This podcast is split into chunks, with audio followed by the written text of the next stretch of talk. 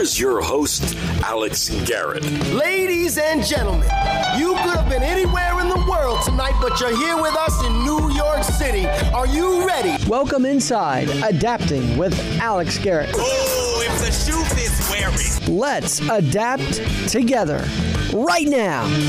Well, we are always adapting here at Alex Garrett. And it, we continue the series of adapting to the Biden administration. And what does that look like for the Department of Justice? I've got my friend uh, Jeff Mordock back. Hey, Jeff, how are you? You're with the Washington Times DOJ uh, columnist. How are you?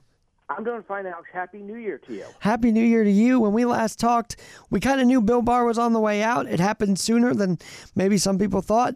And now we have a brand new uh, Attorney General and Mr. Merrick Garland. Uh, I love this move, by the way. Personal anecdote. But what can we expect from Merrick that he could build off of from the Trump administration? Well, let's step back for a minute. We don't have a new Attorney General yet. Merrick Garland needs to be confirmed by the Senate.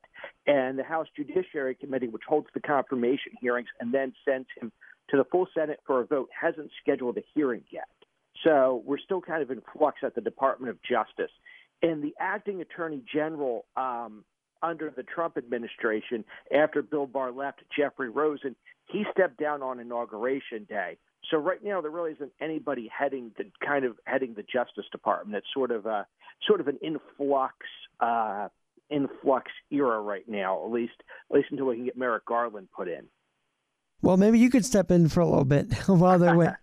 Um, you so, don't need to be a lawyer. You can, you know, you, you can, you can do it. anybody can do it. And this comes at a time where the Capitol riots really have to be investigated. So is that worrisome that we don't have someone fully no, in charge yet? No, I mean the, the, the attorney general, not at all. The attorney general is there to sign off on big things to sort of set the policy and set the tone. Those investigations into the Capitol riots have been going on under Jeff Rosen. They're they're being led by the department heads and the heads of the different departments. There's no reason to think that um, a lack of an attorney general right now would disrupt any of those investigations. Do you think once Merrick gets confirmed, his first thing is going to be to stop the special counsel that was put in to deal with Russia? Could that actually happen or no? Well, he could. It's, I mean, he well, he actually technically he couldn't fire the special counsel. Special counsel always serves at the pre, at the pleasure of the president.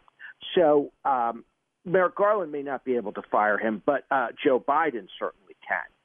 Um, and it's going to be really interesting to see what he does. And by special counsel, we're talking about John Durham, right. whose uh, long range um, alleged wrongdoing uh, by the uh, by the FBI and Justice Department during the Russia collusion probe, uh, which is now what's what's that been going on now? It's been going on for over over almost two over two years at this point. He's he's run longer than Mueller has. Yeah. Um, and you know, so, that, so that's who it would be. Uh, it would be up to Joe Biden to fire him. I don't know that Joe Biden's going to do that for a couple of reasons. One, we haven't seen any evidence here that uh, John Durham is onto anything. Um, you know, we hear tidbits here and there, but we haven't heard much from John Durham in a while. One of the things I am hearing is that there is speculation that John Durham may pull some of his punches because he is because he is going to be working for Joe Biden in the new administration in his current role as U.S. attorney. And that's also something that's really interesting that you should pay attention to because when a new and I know I'm going off on a little bit of tangents here, but when a new president comes in, it is their it is their priority, and it's usually a tradition to fire all of the U.S. attorneys appointed by a previous president. Uh, so Joe Biden, at some point, is going to fire. Now, some of the U.S. attorneys appointed by Trump already saw this coming and have left for private sector jobs and have already put in their resignation. The ones that have stayed Joe Biden will likely fire all of them. And, you know, Donald Trump fired Barack Obama's U.S. attorneys. Barack Obama fired George W. Bush's U.S. attorneys. George W. Bush fired Bill Clinton's U.S. attorneys. John Durham is the U.S. attorney for Connecticut. Um, I think Biden, it's, it's obviously within Biden's rights and tradition to fire John Durham as U.S. attorney, but I think he would keep him on as special counsel because I think the political fallout and the political rhetoric yeah, in the political heat he's going to take for doing it's not worth whatever John Durham's going to come up with. Because right now we're not seeing any evidence that John Durham has a smoking gun or has something that's going to be incredibly damaging to Joe Biden or his incoming administration. And we, and if he does, we have no idea when we're going to see that at this point. I know we were all talking about having him come up with something before the election. You know, people forget because it doesn't seem that long ago. That was three over three months ago, and we still, you know, we haven't heard anything from John Durham since then. You know, I think it's interesting. There's a couple things. Uh, when Preet was fired, everybody made a big deal, but as you say, that was just Trump doing what the tradition was, which is firing the previous, uh, you know, state uh, attorney. But I, have got to ask you this: uh, obviously, Hunter Biden and all that. Um, are you surprised on the FBI front that he kept Chris Wray in? Like, is that a surprise to you? And uh, how does that affect the DOJ's processes now? I am not surprised he kept Chris Wray in. The only people who were calling for Chris Wray's head were Republicans. Uh, Republicans were outraged by a bunch of things that Chris Wray had done. Um, for example, um, they felt that he was slow walking the Hunter Biden investigation. Republicans work. obviously that's not an issue for Joe Biden because he wants them to slow walk it. He wants it to go away. Um, so slow walking, it's fine if that's the best go for. Um, Republicans were angry that Chris Wray had disagreed with the president about voter fraud and said that you know the FBI wasn't uncovering any evidence of voter fraud. That's certainly something that's not going to bother Joe Biden. Uh, another thing they were angry with Chris Wray about was his, um, you know, were some of his comments about Antifa being more of an idea than than a group. Uh, again, that's something you know Joe Biden kind of wants Antifa to go away. He's not going to challenge that either. So those statements that he made, that Chris Wray made, that everybody sort of wanted him out for, are stuff that's really going to enrage Republicans. Democrats aren't going to have an issue with those things. Well, uh, no, they're not. Um, but for the DOJ, I mean, how, how does um, if Merrick Garland is appointed? What are we looking at? Like, do you think he's a good nominee? What could he bring to the table for for the Department of Justice? Well, I think he's going to bring a couple of things to the Department of Justice. One is he is a Justice Department veteran. He has been at the Justice Department for a long time. Uh, um, well, I, I, let me step back. Oh, he he's currently a U.S. judge, but his career he came up through the uh, through the Department of Justice. Two of the more high-profile cases he prosecuted as a Justice Department attorney include the Unabomber Ted Kaczynski case and the Oklahoma City bombing case in 1995. He prosecuted the Oklahoma City uh, bombers.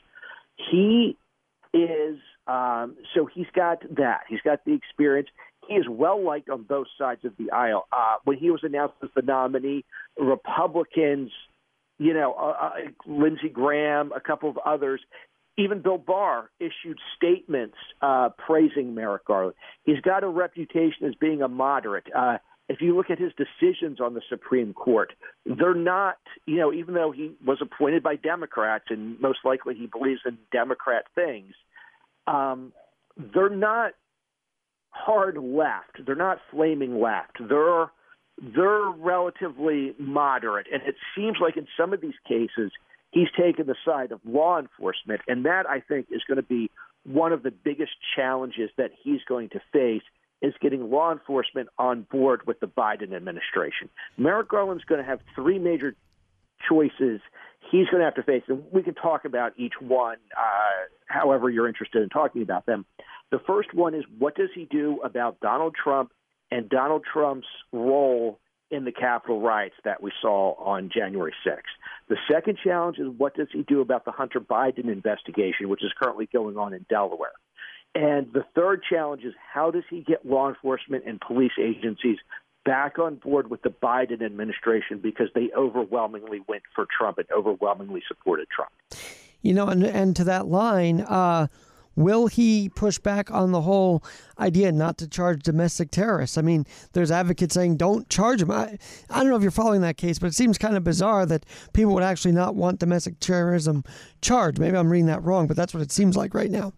Uh, are, are, you talking about um, create? Are you talking about Congress? Because right now there is no domestic terrorism law. You can't charge anybody. You can charge somebody under a terrorist statute, but you can't charge anybody specifically under a domestic terrorism statute. You have to find other charges.